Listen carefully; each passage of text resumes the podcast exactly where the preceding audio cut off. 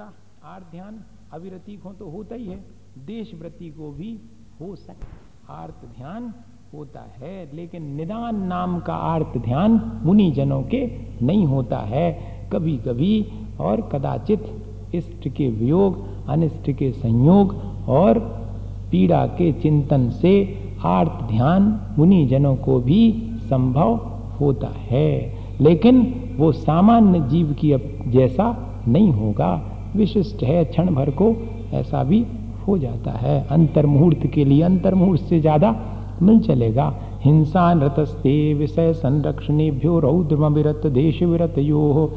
हिंसा में आनंद मानना, झूठ बोल के आनंदित होना, कि कौ कैसा बुद्धू बनाया, आवारा मज़ा। बे परेशान है और अपन मज़े में है। तो ये सब रौद्र ध्यान है, नरक का कारण है। चोरी में आनंद मानना उसके उपाय ढूंढते रहना कि कोई को पता नहीं लगे और हमने अपना काम कैसे कर लिया, कैसे बचा लिया। तो वो चोरी और विषय संरक्षण, अपने पाँच इंद्रियों के विषयों के संरक्षण में आनंद मानना। बताओ कौन व्यक्ति है जो ऐसा ना करता हो, दो रुपया ज़्यादा हो जावे, सौ को नोट पॉकेट में आ जावे तो फूले नहीं समाते, हैं? चार चीज़ें घर में ज़्यादा अच्छी आ जावे तो जैसे कि बहुत बड़ी चीज़ मिल गई, उसी में आनंद मान रहे कहती नहीं?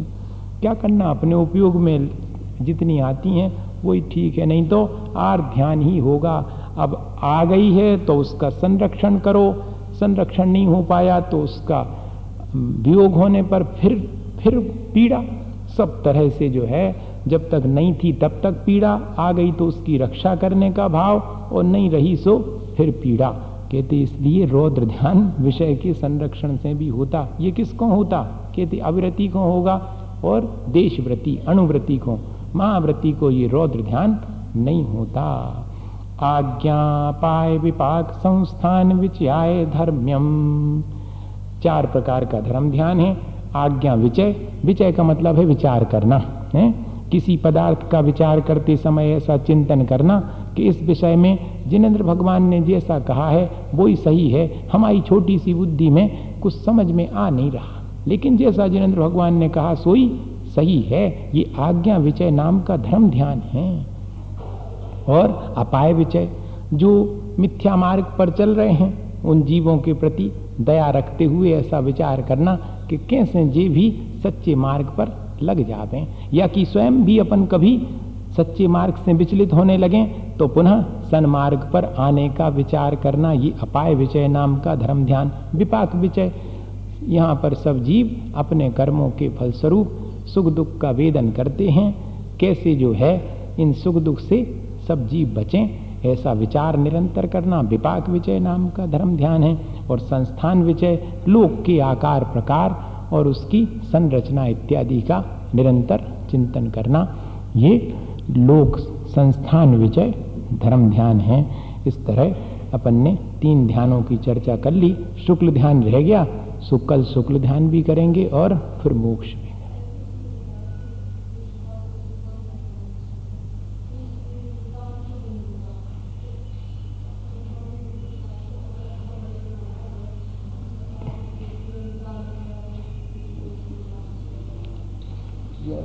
साधु अवस्था में निदान किया, ऐसा आता है। निदान बंद होना अलग बात है। और निदान ध्यान होना अलग बात है।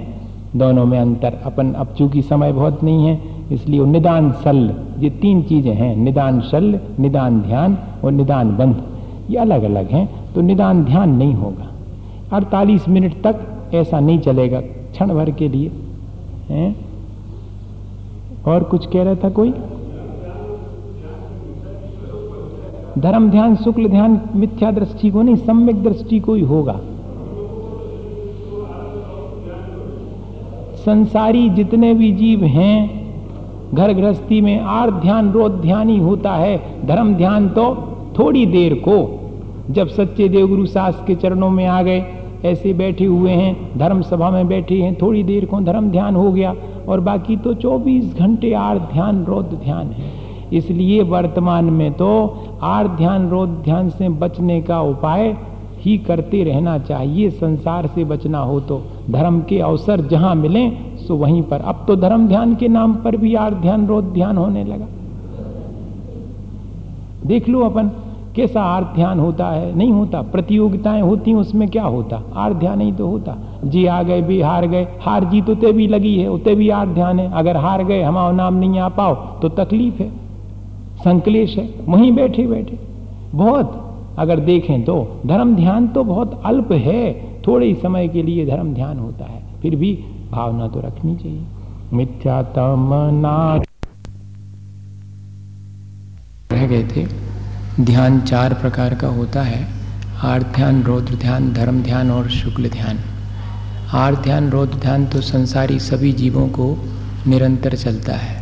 उस आर्थ ध्यान, रौद्र ध्यान से बच कर के और हम चाहें तो धर्म ध्यान कर सकते हैं। वर्तमान में। और उस धर्म ध्यान के फलस्वरूप भी अपने आगामी भवों को बहुत अल्प बना सकते हैं। धर्म ध्यान के माध्यम से भी आचार्यों ने लिखा है कि कोई जीव धर्म ध्यान पूर्वक जीवन बितावे और सल्लेखना पूर्वक मरण करे तो उत्कृष्टेन दो तिन्नी बहुगहनानी जहंडेन सत्तट बहुगहनानी जगन्य से सात आठ भाव में मोक्ष चला जाए और उत्कृष्ट से दो तीन भाव में भी मोक्ष जा सकता है। मात्र धर्म ध्यान के फलस्वरूप इसलिए ऐसा मान करके और उदास नहीं होना चाहिए कि वर्तमान में शुक्ल ध्यान नहीं है, हमारा कल्याण कैसे होगा? धर्म ध्यान से भी कल्याण हो सकता है, होता ही है। फिर वह धर्म ध्यान ही आगे जा कर के शुक्ल ध्यान में निमित्त बनता है। कोई कोई आचार्य अधिकांश आचार्य दसवें गुण स्थान तक धर्म ध्यान ही मानते हैं। ग्यारहवें गुण स्थान में जा कर के और फिर शुक्ल ध्यान ग्यारहवें, बारहवें गुण स्थान में होता है। इसलिए धर्म ध्यान अपने लिए हमेशा करते रहना चाहिए। आर्थ ध्यान रोध ध्यान से बचने का उपाय सिर्फ़ एक ही है, वरना तो 24 घंटे कोई भी क्षण ऐसा नहीं है, जिन क्षणों में धर्म ध्यान नहीं किया, इसका मतलब है कि आर ध्यान रोध ध्यान नियम से किया ही होगा, ये पक्का है। जिन क्षणों में धर्म ध्यान कर लिया, वे क्षण उतने भर आर्थ ध्यान रोध ध्यान से बचने के हो गए। आज अपन शुक्ल ध्यान की चर्चा करते हैं। शुक्ले चाद्य पूर्व विदा आदि के जो शुक्ल ध्यान है, दो। शुक्ले चा आद्य। आदि के जो शुक्ल ध्यान है, वैसे शुक्ल ध्यान जो है, वो चार हैं। पर उसमें आदि के दो शुक्ल ध्यान हैं, वो पूर्व विद के होते हैं। पूर्व का ज्ञान होना चाहिए। मतलब पूर्व का ज्ञान किसको होगा? अपन ने श्रुत ज्ञान के भेद करे थे। उसमें द्वादशांग को अंग प्रविष्ट माना है। उस द्वादशांग के आखिरी दृष्टि प्रवाद नाम के अंग के भी पाँच भेद हैं। प्रथमानुयोग चूलिका, सूत्र, पूर्वगत और परिकर्म। तो उसमें से जो पूर्वगत है, उसके चौदह भेद हैं। तो कहते जिसको पूर्व का ज्ञान है, इसका मतलब ग्यारह अंग का तो ज्ञान है ही। तो ग्यारह अंग और चौदह पूर्व के धारी होवें, उनके लिए ही शुक्ल ध्यान होता और उत्तम सहनन, ऊपर के तीन सहनन वालों को होगा। उत्तम सहनन, वैसे तो वज्र वृषभ नाराज़ सहनन है, लेकिन वज्र वृषभ नाराज़ सहनन, वज्र नाराज़ और नाराज़, इन तीनों को उत्तम सहनन माना है। इन तीनों में से प्रथम सहनन होवे, तभी मोक्ष होता है। ये भी ध्यान रखने की बात है।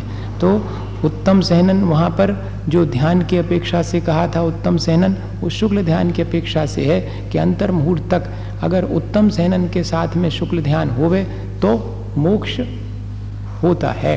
इसी अपेक्षा से यहाँ पर लिखा गया कि पूर्वविद, अर्थात द्वादशांग के पाठी को ही शुक्ल ध्यान होगा और किसी के लिए शुक्ल ध्यान नहीं होता है। परे केवली न, अब दो तो शुरू के कि द्वादशांग के पाठी को होंगे और बाकी के दो केवली भगवान को होते हैं। वो भी उनके उपचार से होते हैं शुक्ल ध्यान। तो कहते कि आप, ये तो बता ही नहीं रहे कि शुक्ल ध्यान कितने प्रकार का है तो कहते चार प्रकार का। पृथक त्विकत्व वितर्क सूक्ष्म क्रिया प्रतिपाति विपरत क्रिया निवर्तिनी। पृथक वितर्क विचार, एकत्व वितर्क अविचार, सूक्ष्म क्रिया प्रतिपाति और विपरत क्रिया निवृत्ति। ये इनके नाम हैं। नाम बड़े कठिन हैं, लेकिन इन सब में एक ही बात है, आत्मा का ध्यान करना। जो ध्यान आत्मा की कलुषता को हटाकर, उसकी निर्मलता को प्रकट करने में मदद करे, वो शुक्ल ध्यान, शुक्ल के मायने हैं धवल, उज्जवल, जो आत्मा को या जिसके करने से आत्मा उज्जवल हो जाती है वो शुक्ल ध्यान। शुक्ल ध्यान एक तरह का आत्म ध्यान ही है हैं? तो आत्म ध्यान भी अलग अलग ढंग से किया जाता है। अपने पास मन वचन काय की सा, सामर्थ्य है अपने पास जो है विभिन्न जो गे पदार्थ हैं द्रव्य गुण पर्याय, उन सबको बदल बदल करके भी ध्यान करने की अपने पास सामर्थ्य है। शब्द के माध्यम से भी, एक अक्षर के माध्यम से भी, ये सारी सामर्थ्य का जब अपन उपयोग करके करते आत्म ध्यान है, लेकिन उसको शुक्ल ध्यान कहा गया, इसलिए उसके चारों भेद कठिन नहीं है। अपन को थोड़ा सा समझने की आवश्यकता है कि जब कोई मुनि महाराज और मुनि महाराज के अलावा तो शुक्ल ध्यान होता नहीं। मुनि महाराज हैं, श्रेणी में चढ़ गए। और श्रेणी में चढ़ने के बाद दसवें गुण स्थान तक शुक्ल ध्यान नहीं है। उसके बाद ग्यारहवें गुण स्थान में मोह का उपशम कर लिया है ग्यारहवें में। और बारहवें है तो मोह का क्षय कर लिया। मोह का क्षय और उपशम काय से होता? उसी शुक्ल ध्यान से ही होता है। पृथक वितर्क और एकत्व वितर्क। दोनों शुक्ल ध्यान ग्यारहवें में बन जाते हैं और दोनों ही बारहवें में भी बनते हैं। जो दस में से सीधे बारहवें में जाएगा, उसको बारहवें गुण स्थान में पहला और दूसरा दोनों शुक्ल ध्यान होंगे। और जो दस में से ग्यारहवें में उपशम करके चढ़ेगा, उसको भी दोनों ध्यान होंगे। उसके बाद ही शेष चार, तीन कर्मों का नाश होकर के केवल ज्ञान होगा। थोड़ा सा विषय इसका समझने का है, कठिन है, पर हम कोशिश ये कर रहे हैं कि शुक्ल ध्यान समझ में आ जावे कि है क्या चीज़ ये शुक्ल ध्यान? तो क्या होता है मोहनी कर्म को नष्ट करने की प्रक्रिया में इसको ज्यों कहते हूँ, अगर कहेंगे तो ज़्यादा बेटर रहेगा, क्योंकि पृथक वितर्क।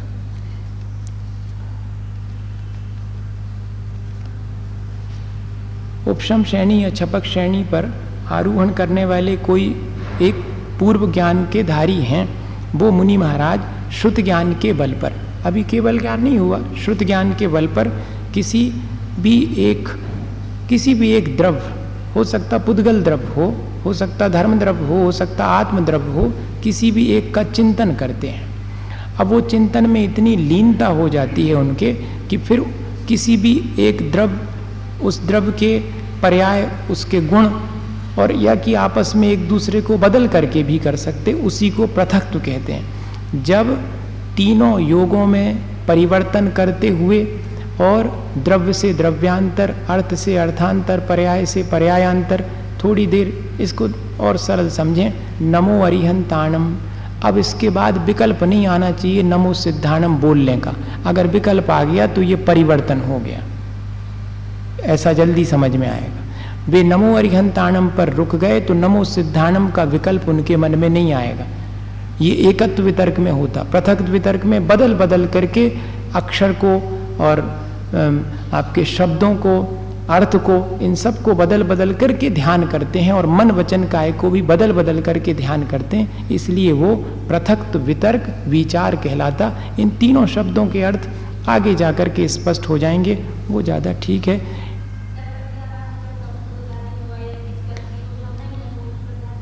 हाँ। उसको ज्ञान, शुक्ल ध्यान नहीं हो सकेगा। छह उपसम तो ज़रूरी है उतना, श्रुत ज्ञान का। है? वो हो जाता है। जैसे कि अष्टपौड़ में लिखा है कि शिवभूति नाम के मुनि महाराज थे, उनको कोई विशेष श्रुत ज्ञान नहीं था। उनको, उनके गुरुजी ने नमोकार मंत्र बताए थे, सो वो भी भूल गए थे वे। फिर उसके बाद उनने कहा अच्छा मारूसा मातूसा अरे राग ने करो, द्वेष ने करो, यही मंत्र फेरो। सो वो मंत्र फेरते फेरते भी बिगड़ गया वो। तुस्मास भिन्नम तुस्मास भिन्नम कहने लगे थे। लेकिन जैसे ही उनको क्या होता है कि द्रव्य श्रुत से ज़्यादा कार्यकारी भाव श्रुत है तो वो भाव श्रुत उनको प्राप्त हो गया। द्रव्य श्रुत तो अल्प है। जैसे किसी को ग्रंथों का ज्ञान तो कम है, लेकिन विशुद्धि होने से आत्मा और शरीर अलग अलग है, ऐसा भेद विज्ञान ज़्यादा है। तो उसके माध्यम से क्षय उपशम अपने आप होता। उनको भी यही हुआ कि भाव श्रुत उत्पन्न हो गया। भाव श्रुत के माध्यम से बीज बुद्धि नाम की विद्धि उत्पन्न हो गई। सो इतनी सी बात, माँ रूसा, माँ तूसा, उतनी पूरे द्वादशांग के जानने के योग्य शक्ति की प्राप्ति में कारण बन गई। ऐसा लेना, नहीं तो ठीक बात है आपका सोचना कि जिसको अल्प ज्ञान है वो खो तो कछु हो ही नहीं पे। कहते नहीं अल्प ज्ञान रहो द्रव्य श्रुत अल्प है, लेकिन भाव श्रुत तो अंतरंग में विशिष्ट है, उसकी वजह से द्रव्य भी हो जाएगा। सारा द्वादशांक का ज्ञान। लेकिन द्रव्य भी पूरा होना चाहिए। भाव श्रुत होने पर द्रव्य श्रुत जब पूरा हो जाएगा, तब जाकर के शुक्ल ध्यान। तब फिर उनको अंतर मुहूर्त में शुक्ल ध्यान हुआ। जैसे बीज बुद्धि रिद्धि हुई, सारा द्वादशांग हासिल हो गया। बिना पढ़े बिना पढ़े। यही तो मुख्य बात थी कि कोई ने पढ़ो ही नहीं है द्वादशांग तो उसको तो हो ही नहीं पाएगा। कहते कोई बात नहीं भाव स्रोत हो जावे तो बिना पढ़े द्रव्य स्रोत हो गया पूरा का पूरा और ले अंतर मुहूर्त में जो है शुक्ल ध्यान हो करके और केवल ज्ञान प्राप्त। ऐसा अर्थ ले लेना, ठीक बात है। इसमें भाव श्रुत की मुख्यता है द्रव्य श्रुत की मुख्यता नहीं है। द्वादशांग के ज्ञान का मतलब यही है कि उनको भाव श्रुत हो गया, ठीक है। त्रैक योग काय योगा योगा नाम। तीन योग वाले के ही पृथक वितर्क। तीनों योगों का उपयोग करते हैं, पृथक वितर्क, विचार नाम का शुक्ल ध्यान करने वाले। और किसी एक योग के आलंबन से जो ध्यान किया जाता, वो एकत्व वितर्क कहलाता। और मात्र काय योग में स्थित होकर के सूक्ष्म क्रिया प्रतिपाती। और तीनों योगों से अयोग अवस्था में जो किया जाता वो सूक्ष्म विपरीत क्रिया निवृत्ति, चौथा शुक्ल ध्यान होता, ये क्लियर हो गई एक चीज़। एकाश्रय, सवितर्क, विचारे, पूर्वे। पहले के जो पृथक वितर्क और एकत्व वितर्क है, उसमें सवितर्क और सविचार होते हैं। वितर्क किसे कहते हैं? सॉरी, जो पहले वाला पृथक वितर्क है, उसमें सवितर्क है और सविचार है। अभी क्लियर हो जाएगा, आप थोड़ा सा पहले पढ़ लें। अविचारम द्वितीयम दूसरा ध्यान में विचार नहीं है। सवितर्क तो है, लेकिन अविचार है। तो कहती, वितर्क किसे कहती? कहती, श्रुतम। वितर्क का अर्थ है श्रुत। जो श्रुत ज्ञान के आलंबन से होता है, उसे सवितर्क कहते हैं। सो पृथक वितर्क और एकत्व वितर्क दोनों में ही श्रुत ज्ञान का आलंबन है। आत्मा का चिंतन तो कर रहे हैं, लेकिन श्रुत ज्ञान के माध्यम से कर रहे हैं। जैसे अपन ने नमो अरिहंताणम और चिंतन किसका करना आत्मा का, उसमें लीन हो गए। तो अपन ने आलंबन काय का लिया भैया? श्रुत ज्ञान का। तो कह रहे कि श्रुत ज्ञान के आलंबन से होते हैं। आत्मा का चिंतन जब श्रुत ज्ञान के आलंबन से होता, तब ये पहले के दो ज्ञान होते। और बाद में फिर केवल ज्ञान हो जाने पर तो श्रुत ज्ञान की आवश्यकता पड़ती नहीं। तो बाकी के दो सवितर्क नहीं होंगे, अवितर्क होंगे। वितर्क का मतलब क्या है? श्रुत। ये क्लियर हो गया। और अब फिर कह रहे हैं कि विचार का अर्थ क्या है? तो विचारो अर्थ व्यंजन योग संक्रांति। विचार का मतलब है अर्थ। किसी भी चीज़ का क्या अर्थ है? उस अर्थ की अपेक्षा से चिंतन करना, अर्थ से अर्थांतर हो जाना। कई कई अर्थ हैं तो बदल बदल करके। फिर व्यंजन, जो अक्षर होते हैं, उसमें स्वर और व्यंजन की अपेक्षा से जो परिवर्तन होता, निरंतर परिवर्तन करते रहते और मन वचन काय में भी परिवर्तन करके जो ध्यान होता है, वो विचार कहलाता है। विचार के मायने हैं, जब हम अर्थ से अर्थांतर, या कि मनोयोग से वचन योग वचन योग से काय योग में चले गए, या कि हमने विभिन्न सूत्रों का अक्षरों का आलंबन लेकर के जो ध्यान किया, वो विचार कहलाएगा। तो पहला जो शुक्ल ध्यान है, उसमें आत्मा का चिंतन तो करते हैं, लेकिन श्रुत ज्ञान के माध्यम से शब्दों का, अक्षरों का आलंबन लेकर के बदल बदल करके करते हैं। और मन वचन काय की भी परिवर्तन होता रहता है, इसलिए उसको पृथक वितर्क विचार कहते हैं और एकत्व वितर्क विचार में और सूक्ष्मता आ जाती है। अब मन वचन काय तीनों योगों में इतनी स्थिरता आ गई कि एक ही योग में स्थित हो जाते हैं और श्रुत का तो आलंबन लेते हैं, लेकिन परिवर्तन नहीं करते अक्षरों का। एकमात्र किसी शब्द पर और ध्यान एकाग्र हो गया तो अपने आत्मा में लीन हो गए। इतना ही पृथक वितर्क और एक एकत्व वितर्क में अंतर है। एक में परिवर्तन होता है सब चीज़ों का और एक में परिवर्तन नहीं होता। आलंबन दोनों में श्रुत ज्ञान का बना रहता है और करते हैं आत्म ध्यान इसी का नाम शुक्ल ध्यान है और कोई विशेष चीज़ नहीं है। मोहिनी कर्म के पूरी तरह नष्ट हो जाने पर जब साधु मन वचन काय रूप किसी एक योग में स्थित हो जाते हैं, तीनों योगों में से, तब अर्थ, व्यंजन और योग, इन सब का परिवर्तन भी नहीं करते हैं और श्रुत के माध्यम से जो द्रव्य गुण और पर्याय का चिंतन करते हैं, उसमें एकाग्र हो जाते हैं, वही जो है शुक्ल ध्यान एकत्व वितर्क कहलाता और जब तक योग, व्यंजन और अर्थ में संक्रांति होती रहती और मन वचन काय में भी परिवर्तन होता रहता, तब तक वही ध्यान पृथक वितर्क कहलाता है, इतना ही अंतर है। समझ में आया? एकदम नया है समझ में। कई बार पढ़ोगे जब समझ में आएगा। हमारी अभी तक बहुत कम समझ में आया। क्या? द्रव्य श्रुत और भाव श्रुत दोनों ही बने रहेंगे भैया। फिर कषाय का उदय आ जाएगा सो गिरते गिरते साथ में में आ जाएँगी। फिर से हिम्मत करें और फिर से चपक श्रेणी चढ़ें। तो कल्याण भी हो जाता। अपन ये नहीं समझना कि ग्यारह में से गिरे सो बिल्कुल नीचे ही आ गए।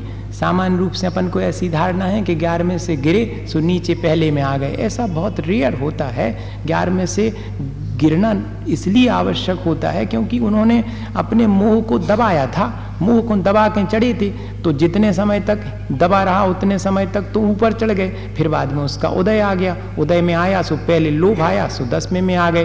क्रोध मान माया क्रम क्रम से आई, सो नौ में, आठ में और सातवें में आ गए। वहाँ आकर के ठहर जाते हैं।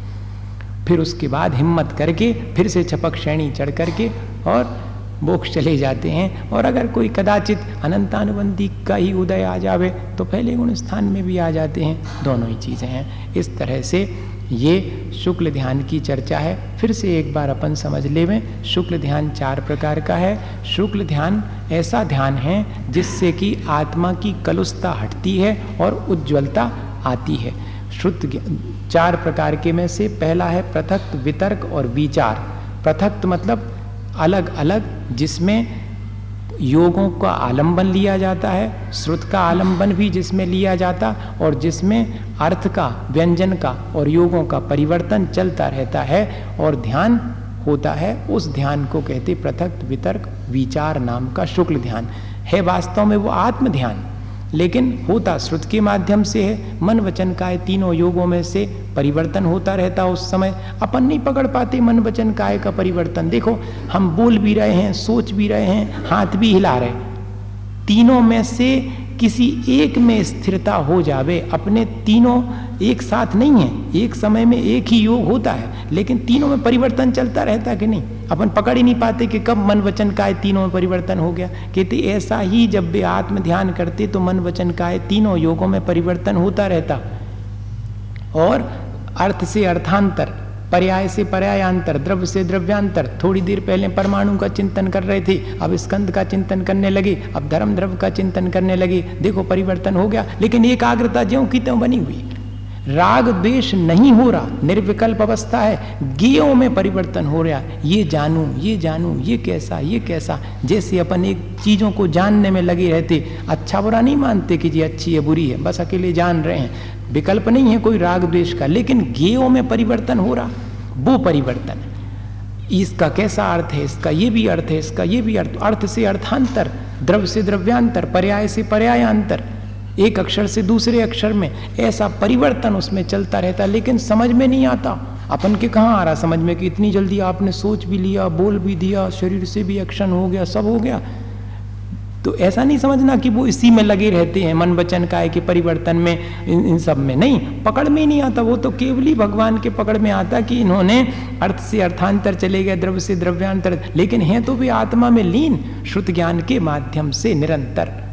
दोनों शुक्ल ध्यान में, श्रुत ज्ञान के माध्यम से आत्मा में लीन हो जाते हैं और एक में परिवर्तन होता, दूसरे में परिवर्तन नहीं होता। दूसरे में स्थिरता ज़्यादा है, पहले वाले में थोड़ी फ्लेक्सिबिलिटी चलती रहती है। बस इतना ही, दोनों शुक्ल ध्यान का है। और बाकी के दो शुक्ल ध्यान तो केवली भगवान के होते। सब बताओ, केवली भगवान को कब पुरुषार्थ करना? तीनों लोग उनके ज्ञान में झलक रहे हैं, लेकिन अंत में उपचार से उपचार शब्द है मतलब बहुत उनके लिए आ, कोई इंटेंशनली करना नहीं पड़ता। जैसे अपन को तो इंटेंशनली करना पड़ता है उनको कोई इंटेंशनली नहीं वो तो अपने आत्मा में लीन है ही। उन्होंने तो शुक्ल ध्यान का फल प्राप्त कर लिया आत्मलीनता है उनकी उसी में जब उनकी आयु समाप्त होने को होती तब जो है ऑटोमेटिकली ये दोनों सूक्ष्म क्रिया प्रतिपाती वे अपने वचन और मन का, दोनों का निरोध कर देते हैं। अपन कहते ना कि महा भगवान ने योग निरोध कर लिया समोसरण छोड़ के चले गए। यही तो है। योग निरोध हो गया, मात्र काय योग रह जाता, सूक्ष्म काय योग, स्थूल काय योग भी नहीं, सूक्ष्म काय योग में स्थित होकर के और फिर अयोग अवस्था को प्राप्त होते जब जा करके और विपरीत क्रिया निवृत्ति नाम का चौथा शुक्ल ध्यान होता। और समस्त कर्मों से रहत अवस्था की प्राप्ति, सिद्ध अवस्था की प्राप्ति हो जाती। इस तरह ये शुक्ल ध्यान जो है, वो साक्षात मोक्ष में कारण बनता है। इतनी चर्चा शुक्ल ध्यान की है। एक सूत्र और है, इस अध्याय का नहीं, दो तीन है। हाँ सम्यक दृष्टि श्रावक वीरतानंत वियोजक दर्शन मोक्षप कोप शम कोप शांत। मोक्ष पक्षीण मोहजिना क्रम सो संख्य गुण निर्जरा। कहते एक मिथ्या दृष्टि जो कि सम्यक दर्शन के सम्मुख है, ऐसा भद्र मिथ्या दृष्टि है कर्ण लब्धि में ढल चुका है। उसकी जो जितनी कर्मों की निर्जरा है, उससे असंख्यात गुनी जब वो सम्यक दर्शन के परिणामों से सम्यक दर्शन प्राप्त कर लेता है, तब उस मिथ्या दृष्टि की अपेक्षा सम्यक दृष्टि की अंतर मुहूर्त के लिए जब सम्यक दर्शन की प्राप्ति होती, तब निर्जरा असंख्यात गुणी होती है। असंख्यात गुण श्रेणी निर्जरा का अर्थ यही है कि गुणित गुणित क्रम से, अब दस वही है तो दस में दस का गुणा करके उतनी अधिक मात्रा में निर्जरा होगी। जैसे कि बाइनरी फिशन करते हैं, आज के सब जानते होंगे, जो बैक्टीरिया है बाइनरी फिशन दो से चार चार से आठ, इस तरह से संख्या बढ़ती चली जाती। ऐसे ही जो है, ये इनका असंख्यात असंख्यात गुनी कर्मों की निर्जरा निरंतर बढ़ती चली जाती, ऐसा मोटा ऐसा आप समझें। भाव की शुद्धि निरंतर बढ़ती चली जाती तो निर्जरा का रेशियो भी रेशियो ऑफ़ डिसोसिएशन बढ़ता चला जाता सीधी सीधी बात, सम्यक दृष्टि से श्रावक की नजरा असंख्यात गुणी है। श्रावक कौन सा लेना?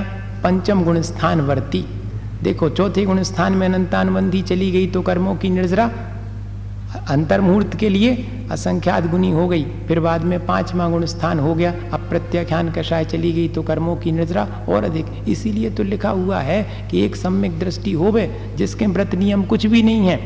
ऐसे अवरति कोई आत्मा का चिंतन करे, तत्व का चिंतन करे तो जितनी निर्जरा करता है, उससे असंख्यात गुनी निर्जरा एक श्रावक देशव्रति है, भोजन करते करते कर लेता है।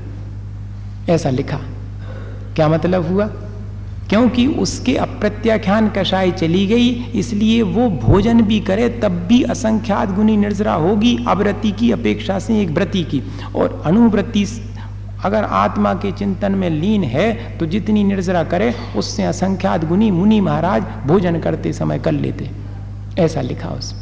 तो ये यारा इसमें कि सम्यक दृष्टि से श्रावक की असंख्यात गुनी श्रावक से विरत विरत अर्थात जो महाव्रति हैं, मुनि हैं, उनकी असंख्यात गुनी और फिर मुनियों में भी कोई अनंतानुबंध कर, अनंतानुबंधी की विषय योजना करें तो उनकी और असंख्यात गुनी निर्जरा। और अगर दर्शन मोहिनी की छपना करें तो उनकी और असंख्यात गुनी निर्जरा।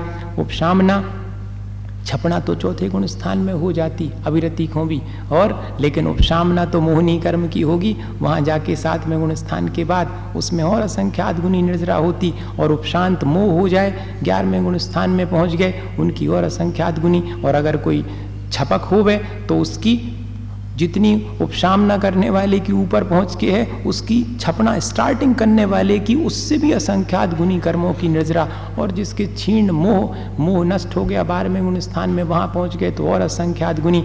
और केवली भगवान के तो है ही निर्जरा असंख्यात गुनी। इस तरह से निर्जरा का क्रम ऐसा बढ़ता चला जाता है। सवाल सिर्फ़ इतना है कि जिसकी जितनी कमती कषाय है, उसकी कर्मों की नजरा उतनी ज़्यादा है। सीधी सीधी बात इसमें यह है। अकेले बाहर से नहीं होएगा, भीतर से आपकी कषाय चली गई, उतने व्रत हो गए, उतनी निर्जरा बढ़ गई।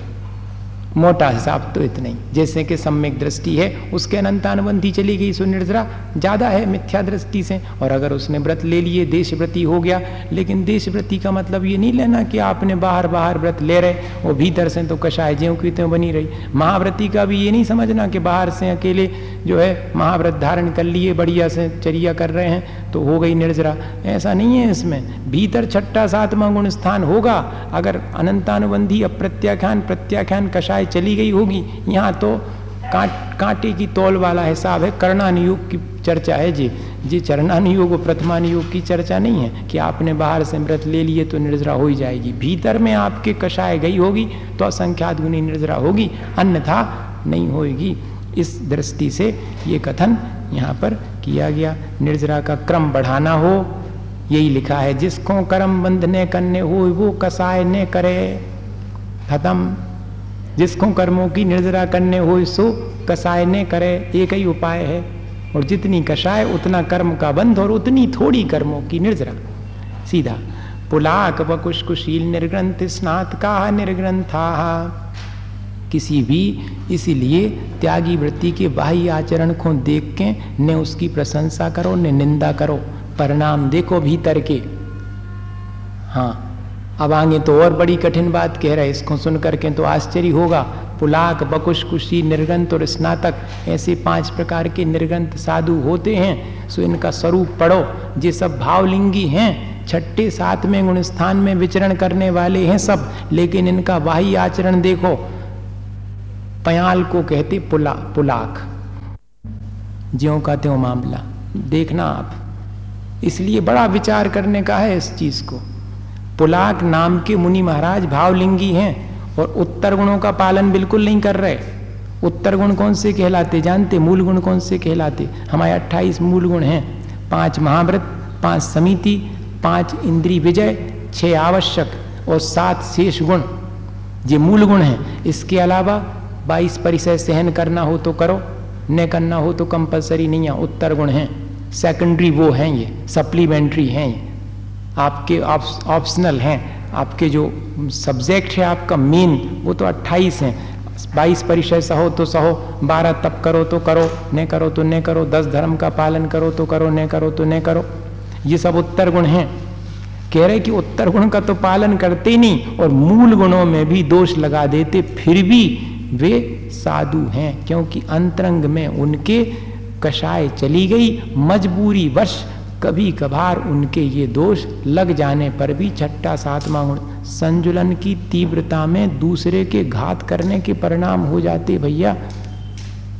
लेकिन कितनी देर अंतर मुहूर्त अंतर मुहूर्त के बाद ज्यो के त्यों? हाँ इसलिए इससे ये नहीं लेना अपन, इससे शिथिलता का पोषण नहीं कर रहे। इससे ये लेना कि कोई अगर बाह्य क्रिया देख करके निर्णय लेवे कि ये सच्चे साधु हैं कि झूठे हैं तो ये तो बात बनती नहीं। बाह्य क्रिया किसी की बिल्कुल मिथ्या दृष्टि की इतनी बढ़िया बाह्य क्रिया होती कि घानी में पेल देवे तो उफ नहीं करे। उस सम्यक दृष्टि हो मच्छर काटे तो कभी अरे मच्छर काट रहो। तो अपन देखेंगे कि इनकी का साधना है, कच्चू साधना नहीं, मच्छर नहीं सहन कर पा रहे हो। वे देखो, उनको घानी में पेल दिया तो भी चुप रहे, तब भी कहाँ तक जाते? नौवे ग्रेवियक तक। और ये जो है सम्यक दृष्टि है तो उनका मोक्ष हो जाएगा और वे अकेले नौ ग्रेवियक तक जा पाएँगे। भले ही आप बाहर से खूब अच्छी तपस्या करो। कहने का आशय ये है कि बाह्य आचरण महत्वपूर्ण नहीं है। यहाँ पर करनान योग की पद्धति में तो जितनी आपकी कषाएँ भीतर की गई होंगी, उतने हिसाब से आप बड़े हो। मुख्य बात ये है। इसलिए पुलाक बकुश, चित्र विचित्र आचरण जिनका होता भी बकुश नाम के मुनि महाराज हैं। चित्र विचित्र क्रियाएँ करते, व्रत का तो पूरी पूरी तरह पालन करते, लेकिन अपने शरीर और उपकरण को संस्कारित करने में लगते रह, लगे रहते हैं। जब थोड़ी खराब सी हो गई, धो दो, हमारी पाउडर ले आओ थोड़ा, धो दो, नहीं तो रस्सी बदल दो, हम तो नहीं लगे हैं, अच्छी दिखाओ चाहिए, ये में लगे हैं, अपने शरीर के भी अच्छे साफ़ सफ़ाई में लगे। अब आप कहोगे कि कैसे महाराज हैं जी? लेकिन ध्यान रखना। वो कह रहे हैं कि ये भावलिंगी हैं। हो सकता है शरीर में और उपकरण के प्रति अभी आसक्ति बची हो और इतना ही नहीं। रिद्धि और यश की यक्षा होती जिनके अंदर और अपने परिकर अर्थात अपने अन्य साधुओं के प्रति जिनके मन में बहुत अनुराग रहता है। ऐसी स्थिति भी बाहर में दिखाई पड़ती है। फिर भी वे भावलिंगी मुनि महाराज हैं। निर्ग्रंथ कहलाएँगे। ये बकुश नाम के हैं। और कुशील कुशील शब्द तो अच्छा नहीं मालूम पड़ता। लेकिन यहाँ पर ऐसा अर्थ नहीं लेना। यहाँ पर प्रतिसेवना कुशील और कषाय कुशील, ये सब श्रेणी में चढ़े हुए मुनि महाराज का नाम है, जिनके मात्र संजुलन कषाय शेष रही है। वे कहलाएँगे कषाय कुशील। मात्र संजुलन कषाय और उसमें भी कह रहे कि परिग्रह में आसक्ति उनकी नहीं घटी। मूल गुण, उत्तर गुण तो अच्छे से पालन करते हैं, फिर भी उत्तर गुणों की विराधना कर देते वे प्रतिसेवना कुशील कहलाते और अन्य कषाय पे तो विजय प्राप्त कर ली, लेकिन संजुलन कषाय मात्र भी बची हुई है। वे कहलाते कषाय कुशील, हैं? तो ऐसी सब बहुत ऊँचे ऊँचे महाराज हैं। निर्ग्रंथ तो वे हैं जिनके राग द्वेष का भाव हो गया, बस अंतर मुहूर्त और रह गया केवल ज्ञान होने में। वे कहलाएँगे निर्ग्रंथ और स्नातक। स्नातक तो जिन्होंने अपने समस्त चार घातिया कर्मों को नष्ट करके केवल ज्ञान प्राप्त कर लिया, वे भी मुनि महाराज हैं, उनको अपन स्नातक कहते हैं, अरंत भगवान। हाँ इस तरह से ये निर्ग्रंथ के पाँच भेद कहे गए हैं। अब कह रहे हैं कि इनके सबके, इन निर्ग्रंथों का व्याख्यान अलग अलग अपेक्षा से करना चाहिए। संयम श्रुत प्रतिसेवना तीर्थलिंग लेशा उपपाद, लेशोपपाद, स्थान विकल्पतः साध्या। संयम की अपेक्षा से ये जो पाँच प्रकार के निर्ग्रंथ हैं, इनमें अलग अलग है। पुलाक, बकुश और प्रतिसेवना कुशील, इनके सामायिक और छेदोपस्थापना चारित्र दो ही संयम होते हैं। कषाय कुशील के तो यथाख्यात के सिवाय चार संयम हो जाते। और जो शेष, जो बचे निर्ग्रंथ और स्नातक, इनके एकमात्र यथाख्यात चारित्र होता है। सामायिक चारित्र किसको हो सकता? छठे, सातवें गुण स्थान के बिना सामायिक चारित्र नहीं हो सकता।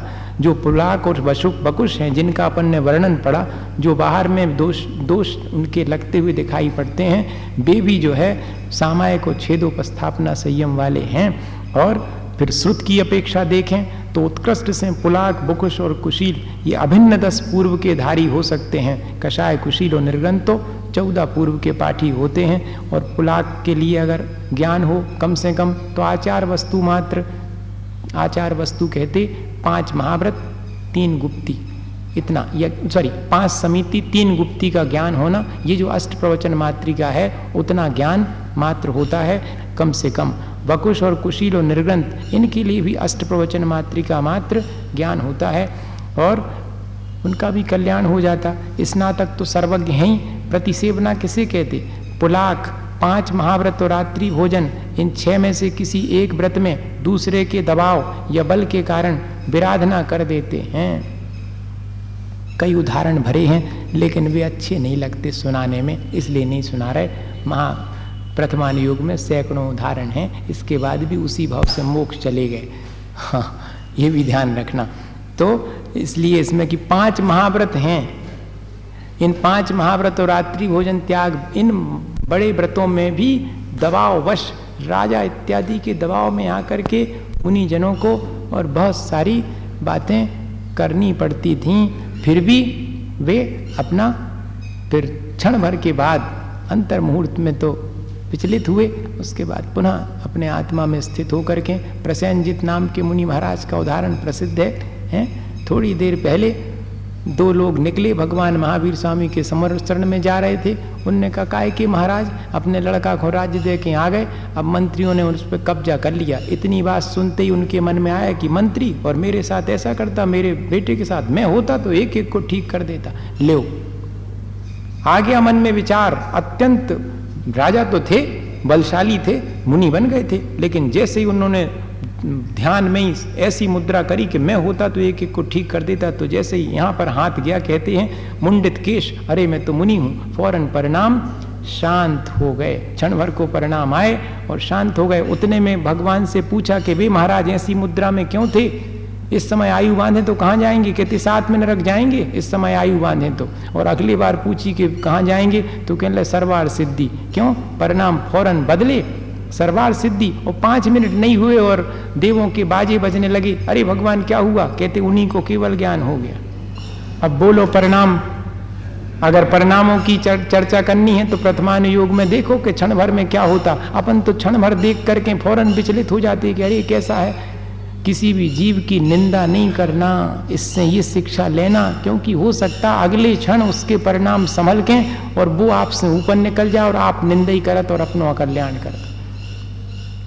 इसलिए ये सब चीज़ें इसी दृष्टि से अपन को अध्ययन करना चाहिए। बकुश के तो उपकरण अच्छे अच्छे उपकरण चाहते हैं, उनकी साथ संभाल करते रहते हैं। उसमें लगे रहने से उनके प्रति सेवना हो जाती। शरीर बकुश अलग हैं। शरीर की सेवा में लगे रहते प्रतिसेवना कुशील मूल गुण की यथावत रक्षा करते, पर उत्तर गुण की विराधना करते हैं। निर्ग्रंथों के द्वारा विराधना तो होती नहीं। तीर्थ की अपेक्षा देखा जाए तो पाँचों प्रकार के मुनि महाराज सभी तीर्थंकरों के तीर्थ काल में होते हैं। लिंग की अपेक्षा से देखा जाए तो भावलिंग की अपेक्षा से सभी निर्ग्रंथ भावलिंगी हैं। द्रवलिंग की अपेक्षा से सबके अलग अलग शरीर है। इसलिए भेद हो गया। लेशा की अपेक्षा से तीन शुभ लेशाएँ होती हैं, पुलाक के। बकुश और प्रतिसेवना के छौ लेशाएँ हो सकती हैं। इसमें लिखा है कि उपकरण और भीतरी आशक्ति के कारण कदाचित आर्त ध्यान होने पर छौ लेशाएँ अशुभ लेशा भी हो जाती। अशुभ लेशा नहीं होती तो द्वीपायन मुनि महाराज को तेजस विक्रिया, रिद्धि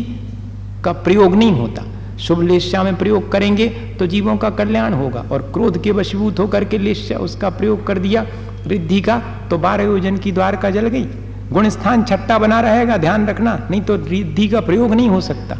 रिद्धि का प्रयोग छठे गुण स्थान में हुआ, फिर बाद में जब पूरा प्रयोग हो चुका अंतर मुहूर्त बाद, फिर गुण स्थान गिरे बिना नहीं रहेगा।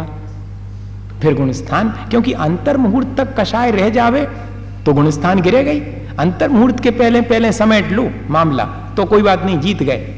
क्योंकि उतना ही है संजुलन का, और उससे ज़्यादा बढ़ गई तो फिर दूसरी कषाय आ गई मतलब गुणस्थान, नीचे गिर गया, और अंतानुबंदी आ गई अगर तो फिर तो पहला गुणस्थान, वो मिथ्यात्व में आ गए, फिर तो संसार भ्रमण है।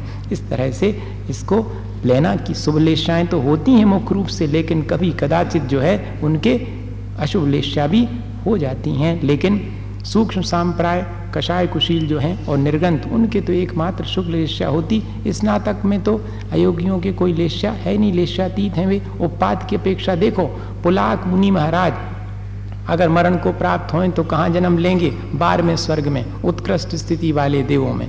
बकुश और कुशील, प्रतिसेवना कुशील, कहाँ तक चले जाएँगे? सोलवें स्वर्ग तक। कषाय कुशील और निर्ग्रंथ मरण को प्राप्त हों तो सर्वार सिद्धि तक। और ये तो हो गया उनका उत्कृष्ट और जघन्य से पहले दूसरे स्वर्ग में तो जाएँगे ही, और स्नातक स्नातक तो नियम से मोक्ष जाएँगे। स्थान की अपेक्षा संयम स्थान सबके अलग अलग होते हैं। हज़ार मुनि महाराज भी हैं, सबके संयम की स्थिति अलग अलग होगी, सबके परिणाम अलग अलग हैं। इस अपेक्षा से, स्थान की अपेक्षा से भी उनमें भेद है। इस तरह नौ बातें हैं जिनसे कि हम इन पाँचों मुनि महाराज में भेद जान सकते हैं। ये इसमें बता दिया, इस तरह नौवा अध्याय। अब तो कल का काम पूरा हुआ, आज के जो है बाकी हैं, थोड़े ही से हैं, दस ठो सूत्र हैं, वो और अपन कर लेते हैं। मोक्षयाच ज्ञान दर्शनावरणांतराय शयाच केवलम, मोह के छय से। और ज्ञानावरण, दर्शनावरण और अंतराय के छय से केवल ज्ञान होता है। अरे सीधा लिख देते कि चार कर्मों के अभाव से होता है। तो सूत्र छोटो हो जा तो कहते, ऐसा नहीं। है? कहते, ऐसा नहीं है। पहले मोह का क्षय होता है, इसलिए क्या लिखना पड़ा? मोह क्षयात। सबसे पहले मोह जाएगा, फिर बाद में तीन एक साथ में जाते हैं, इसलिए ज्ञान आवरण दर्शनावरण, अंतराय क्षयात च। फिर इन तीनों के एक साथ क्षय होने पर केवल ज्ञान की प्राप्ति होती है। यही बताना था कि कैसे होती है। क्रम क्रम से मोहनी कर्म जाता, फिर उसके बाद तीनों एक साथ जाते हैं। इस अपेक्षा से ये सूत्र लिखा गया, केवल ज्ञान चार घातीय कर्मों के नष्ट होने पर उत्पन्न होता है। और बंद हेतु भाव निर्जराभ्याम कृष्ण कर्म विप्रमोक्षो मोक्षा, बंद के हेतु सब समाप्त हो गए और निर्जरा भारी है तो सब कर्मों का अत्यंत क्षय होगा ही होगा, है? जिसके आवक तो बिल्कुल नहीं है और जा ही रहा है, निकल रहा उसको खाली होने में क्या देर लगने वाली? इसी तरह ये कह रहे कि बंद के हेतुओं का अभाव हो गया बंध का कोई उपाय नहीं रहा, और जो संचित कर्म थे उनकी निर्जरा निरंतर हो रही है तो एक दिन जैसे कर्मों का अभाव हो जाता है, वो कहलाएगा, उनका मोक्ष, कर्म, समस्त कर्मों से रहित अवस्था ही मोक्ष है। औपशमिकादि भव्यत्वा नाम चा, और औपशमिकादि भाव और भव्यत्व भाव के अभाव होने से मोक्ष होता है। अब देखो, इसमें विचार करने की चीज़ है। अपन ने दूसरे अध्याय में कितने भाव पढ़े थे? पाँच। औपशमिक, क्षायक, क्षायोपशमिक, औदयिक और पारिणामिक भाव। यहाँ पर कह रहे कि औपशमिक आदि सभी भाव तो मुख्य रूप से चार भाव। पारिणामिक भाव जो है, जीवत्व, भव्यत्व और अभव्यत्व, ऐसे होते हैं। अब देखो, जीवत्व तो हमेशा बना रहेगा। वो तो चाहे सिद्ध अवस्था हो, चाहे संसारी अवस्था हो, अब सिद्ध कोई बनेगा तो भव्य ही होगा, अभव्य तो होगा नहीं। और जब सिद्ध बन गए तो अब क्या भव्य और क्या अभव्य? इसलिए उस भव्य अभव्य की सीमा से बाहर निकल गए। इस अपेक्षा से लिखा कि औपशमिक, शायक, शायोपशमिक और औदयिक, ये चार भाव तो रहे ही नहीं, क्योंकि ये तो कर्मों के उपशम, छह छह उपशम और उदय की अपेक्षा से थे। अब कर्म ही नष्ट हो गए तो क्या क्षय क्या क्षय उपशम, क्या उपशम और क्या उदय, सब समाप्त हो गया। सो चार भाव भी चले गए। पारिणामिक भाव में से भव्यपना और अभव्यपना, माने ये तो ऐसा है कि कोई काम अपन ने विस्तारा, जब वो पूरा हो गया तो उसके कारणों की क्या आवश्यकता? अब कार्य कार्य ही हो गया तो कह रहे फिर भव्य और अभव्य दोनों से पार हो गए। कोई पूछे कि सिद्ध भगवान भव्य हैं कि अभव्य हैं तो का हो? ने भव्य आए, ने अभव्य आए। तो के का है भी? बस दोनों से पार हैं। क्योंकि जो उनको करना था, वो तो उनने प्राप्त कर ही लिया। अब उनको भव्य कहने और अभव्य कहने की आवश्यकता है ही नहीं। इस अपेक्षा से इस सूत्र की व्याख्या करी। अन्यत्र केवल सम्यक तो ज्ञान दर्शन सिद्धत्या अब जो है, किन चीज़ों का भाव नहीं होता? आप तो सभी चीज़ का भाव करते जा रहे कर्मों का भाव आपने करवा दिया, भावों का भाव करवा दिया, कुछ तो रखो। कहते केवल सम्यक, केवल ज्ञान, केवल दर्शन और सिद्धत्व, इन इसका अभाव नहीं होता। ये तो सिद्ध अवस्था में भी बने रहते हैं। तदनंतर मूर्ध्वम गच्छत्यालोकांतात और जैसे ही मोक्ष की प्राप्ति होती है, मोक्ष सिद्ध शिला में जाके नहीं हो मोक्ष तो यहीं हो जाता। एक समय में जाकर के सिद्ध शिला पर विराजमान हो जाते। तो कैसे? जैसे ही आत्मा से सब कर्म रहित होते हैं, वैसे ही मुक्त होकर के जीव वहीं मुक्त हो जाता। वहीं मुक्त होकर के एक अगले समय में लोक के अग्रभाग में पहुँच जाता है। तो कहते तदनंतर ऊर्ध्वम गच्छतात लोकांतात। लोक के अंत तक गमन करके जैसे ही मुक्त होता है या कर्मों से रहित होता है तो ऊर्ध गमन करके और लोक के अग्रभाग में पहुँच के स्थित क्यों वहाँ, क्यों रुक जाता जाकर? कहते उसके आगे धर्म द्रव्य है ही नहीं। धर्मास्तिक आया भावात आगे जाकर के स्वयं कहेंगे पूर्व अब जी ऊपर ही क्यों जाता है? आजू बाजू चला जाए, नीचे चला जाए, मुक्त होने के बाद? तो कहते पूर्व प्रयोगाद संगतवाद बंदच्छेदात तथा गति परिणामाच पूर्व प्रयोग की अपेक्षा से और उसका उदाहरण और पढ़ लें दूसरे सूत्र में। आविद कुलाल चक्रवप, चक्रवत व्यपकत लेपा लाभुब लाभुब एरंड बीज बदग्नि सिखावच जैसे कुम्हार अपने चक्र को घुमाता है पहले और फिर बाद में छोड़ देता, तब भी बहुत देर तक घूमता रहता है। ये कहलाता पूर्व प्रयोग और संगत छेदात। असंगत्वात संघ का अभाव होने पर, जैसे कि तुमड़ी पर अगर मिट्टी चढ़ा दो तो पानी में डूब जाती और नीचे डूबी और धीरे धीरे मिट्टी गड़ी, गली, सो अपने आप पानी के ऊपर आ जाती। असंगत्वात। जब तक आत्मा में कर्म लगे थे, सो संसार में थी और जैसे ही कर्म हटे, सो अपने आप कहाँ जाएगी? ऊपर की तरफ़ ही जैसे तुमड़ी ऊपर की तरफ़ जाती है, इसी तरह से। और स्वभाव होने और अब आ, आ, दूसरे नंबर नहीं तीसरे नंबर पर क्या कह रहे हैं? बंधत छेदात बंध के छूटने पर जैसे कि एरंड का बीज होता है एक इतना मोटा इतना रहता ये ये उसको क्या कहते हैं? अंडी का पेड़ होता उसमें इतने इतने फल लगते फिर बाद में वो चटक जाता। चटकने पर उसके भीतर जो है इतने से बच्चे लोग खेल करते पकड़ लेते फिर फूंक मारते कल आना फिर हमारे यहाँ ऐसे उड़ा देते उसको। वो क्या है? वो एरंड का बीज है, उसके बीच में काला काला रहता और उसमें चारों तरफ़ ऐसे रोए रोए लगे रहते, हैं? तो वो पहले तो बंद रहता उसमें से। जैसे ही वो चटकता है तो सारे उसमें से निकल करके और ऊपर की तरफ़ उड़ जाते। कहते, ऐसे ही जो है, आत्मा में से कर्म जैसे ही रहित होते हैं, उनके बंधन से छुटकारा पाता तो सीधा ऊपर की तरफ़ उड़ जाता है। और तथागति परिणाम आच और उसके स्वभाव की वजह से, स्वभाव कैसा? कहते अग्नि शिखावच्च। जैसे अग्नि की शिखा होवे तो कहाँ जाती है? ऊपर की तरफ़ ही जाती है। इसी तरह जीव भी मुक्त होने के, चार उदाहरण दे के समझाया कि जीव क्यों मुक्त होने के बाद ऊपर की तरफ़ जाता है? आजू बाजू नीचे क्यों नहीं जाता है? कहते, पूर्व प्रयोग, संस्कार है उसका। उस पूर्व प्रयोग से जाता है, संग का अभाव हो जाने से जाता, बंधन से छुटकारा होने की वजह से या कि स्वभाव की वजह से ऊर्धगमन ही करता है। धर्मास्ति काया भावाद और ऊर्धगमन आपने करवाया सो ऊपर ही ऊपर चले जाना चाहिए। वहाँ जाके क्यों रोक दिया? लोक के अग्रभाग में। कहते धर्मास्ति काया भावाद वहाँ के बाद धर्मास्तिकाय नहीं है। जीव के तो और ऊपर जाने की सामर्थ्य है, लेकिन निमित्त का अभाव है। उपादान में योग्यता होने पर भी योग निमित्त ना हो तो उपादान की योग्यता प्रकट नहीं होती। ये कथन करने की शैली है। कोई जीव उपादान की योग्यता की अपेक्षा कथन करता है, निमित्त को गौण कर देता या कर देता तो वो दूसरे ढंग से कथन करेगा कि नहीं, वहीं तक जाने की योग्यता है। ऐसा कथन कर देते कई लोग।